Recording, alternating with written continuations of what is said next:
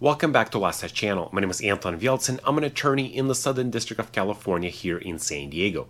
Today we're going to discuss a case dealing with the Fourth Amendment, and specifically where police officers arrest an individual without an arrest warrant. I have plenty of videos discussing arrests on public street. And of course, we know that officers generally don't need to have a warrant in order to arrest somebody on public street. I also have plenty of videos discussing arrests in somebody's house. There, officers do need to have a warrant in order to enter the home and make the arrest.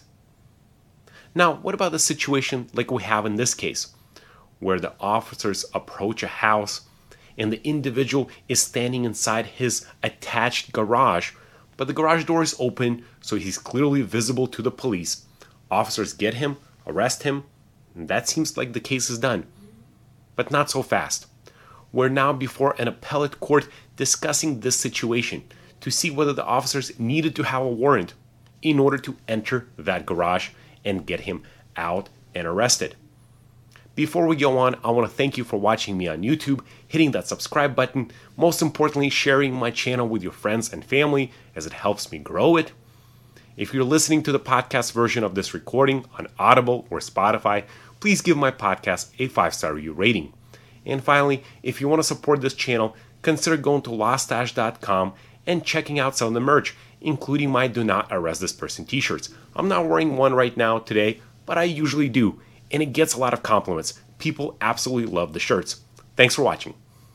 Quick message from Lawstache. Are you charged with a crime? Or do you want to know your rights if stopped by police? Watch California attorney Anton Vialtsin discuss legal cases from the Supreme Court, Ninth Circuit, and California state courts on the Lawstache YouTube page. Anton has handled hundreds of federal and state criminal cases, has an in-depth knowledge of the law, and has the best mustache ever. Subscribe to the Lawstache YouTube page. That's L A W S T A C H E. Today we're discussing a Ninth Circuit case, United States versus Patrick Oaxaca, which is a case that deals with the Fourth Amendment and arrest warrants, or lack thereof. The facts of the case are not super important, but let me set the scene. For a number of months, police officers are conducting an investigation into a conspiracy to distribute narcotics, namely methamphetamine. They make a number of controlled purchases, and they think they have a good idea of who the individuals are involved in this conspiracy. They make an arrest of an individual through the controlled purchase, and that individual points a finger at Oaxaca, saying that that's the person who's actually distributing the narcotics. He's the source, the supplier of methamphetamine.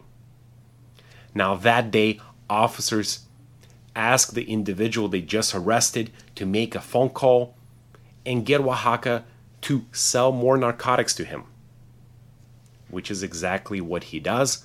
And then Oaxaca sends a person that works for him to deliver the narcotics.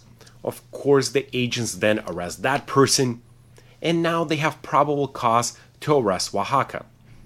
Because of course, we have the person delivering, we have all the phone calls, pointing the finger at Oaxaca being truly the supplier here.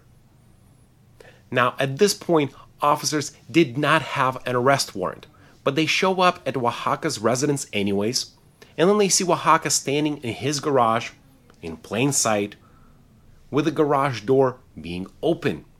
So the officers go straight into the garage, they put him on his knees, handcuff him, and arrest him for distributing narcotics. They then hope to find somebody at the residence, perhaps a relative or somebody else who lives there, to get a consent to search the whole house. They find Nancy, who's Oaxaca's sister, to be at the residence. Now, she, of course, at this point saw her brother being arrested, and she's freaking out. And in fact, later on, she testified that, I thought it was a raid. I thought it was, I was freaking out. I didn't know what was going on. The officers then told her to sign a form to consent to the search of the house. She was pressured to sign the form after being told that if she didn't sign the form, they would have to secure the residence while they applied for the search warrant. And of course, she would have to wait for them to complete all of their tasks.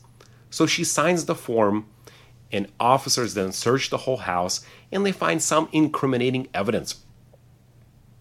Oaxaca is then charged with conspiracy to distribute methamphetamine under twenty-one U S C eight forty-one. He doesn't protest and doesn't argue that there was probable cause to make an arrest, but he says that the Fourth Amendment protects him against unreasonable searches and seizures, and that officers needed to have a warrant in order to enter his garage to make that arrest.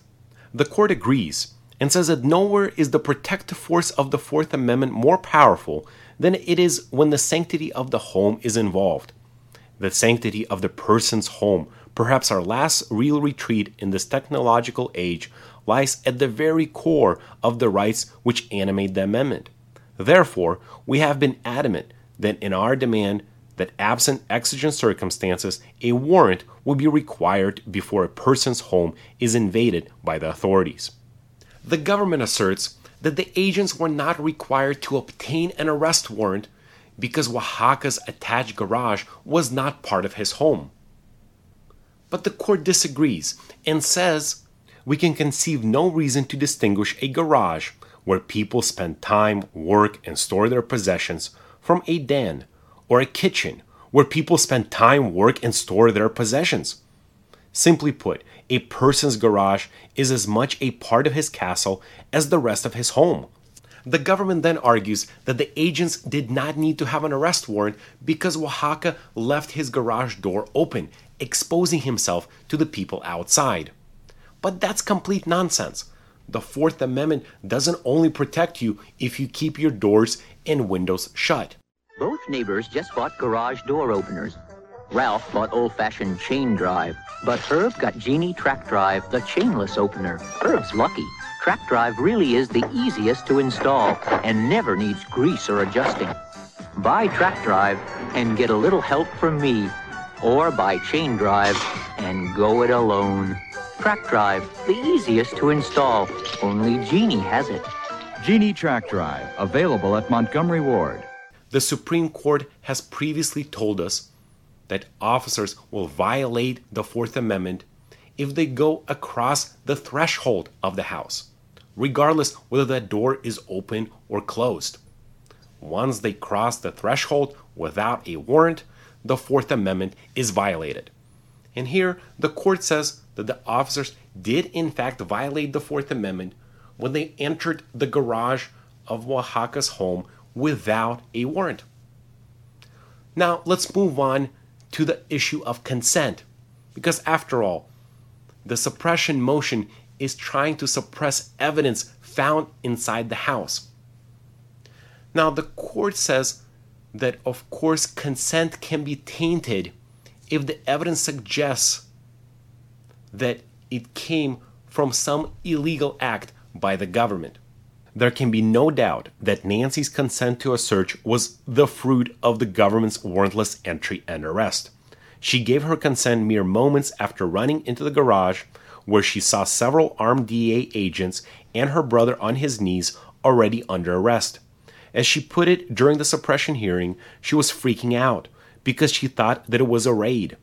Moreover, whereas here, the police confront a person with contraband that they have illegally found, the subsequent consent to search is fruit of the government action. Because the consent in this case flowed from the government's illegal action, it is invalid. So let me give you some takeaways from this case. The first takeaway is that your garage gets the same protection as the entire house, and officers need to have an arrest warrant if they want to go across that threshold and enter the garage in order to make an arrest. And takeaway number two is that consent by the defendant or third parties can in fact be tainted by the government's illegal actions. I hope you enjoyed this video, and if you did, please give it a thumbs up. Please, please, please subscribe to my channel and share it with your friends and family. It helps me grow my channel. And if you're listening to the podcast version of this recording on Audible or Spotify, please give my podcast a five-star rating. Oh, and I forgot to mention, if you want to support my channel and look absolutely badass in a Do Not Arrest This Person t-shirt, go to lawstache dot com and buy one. Thanks for watching.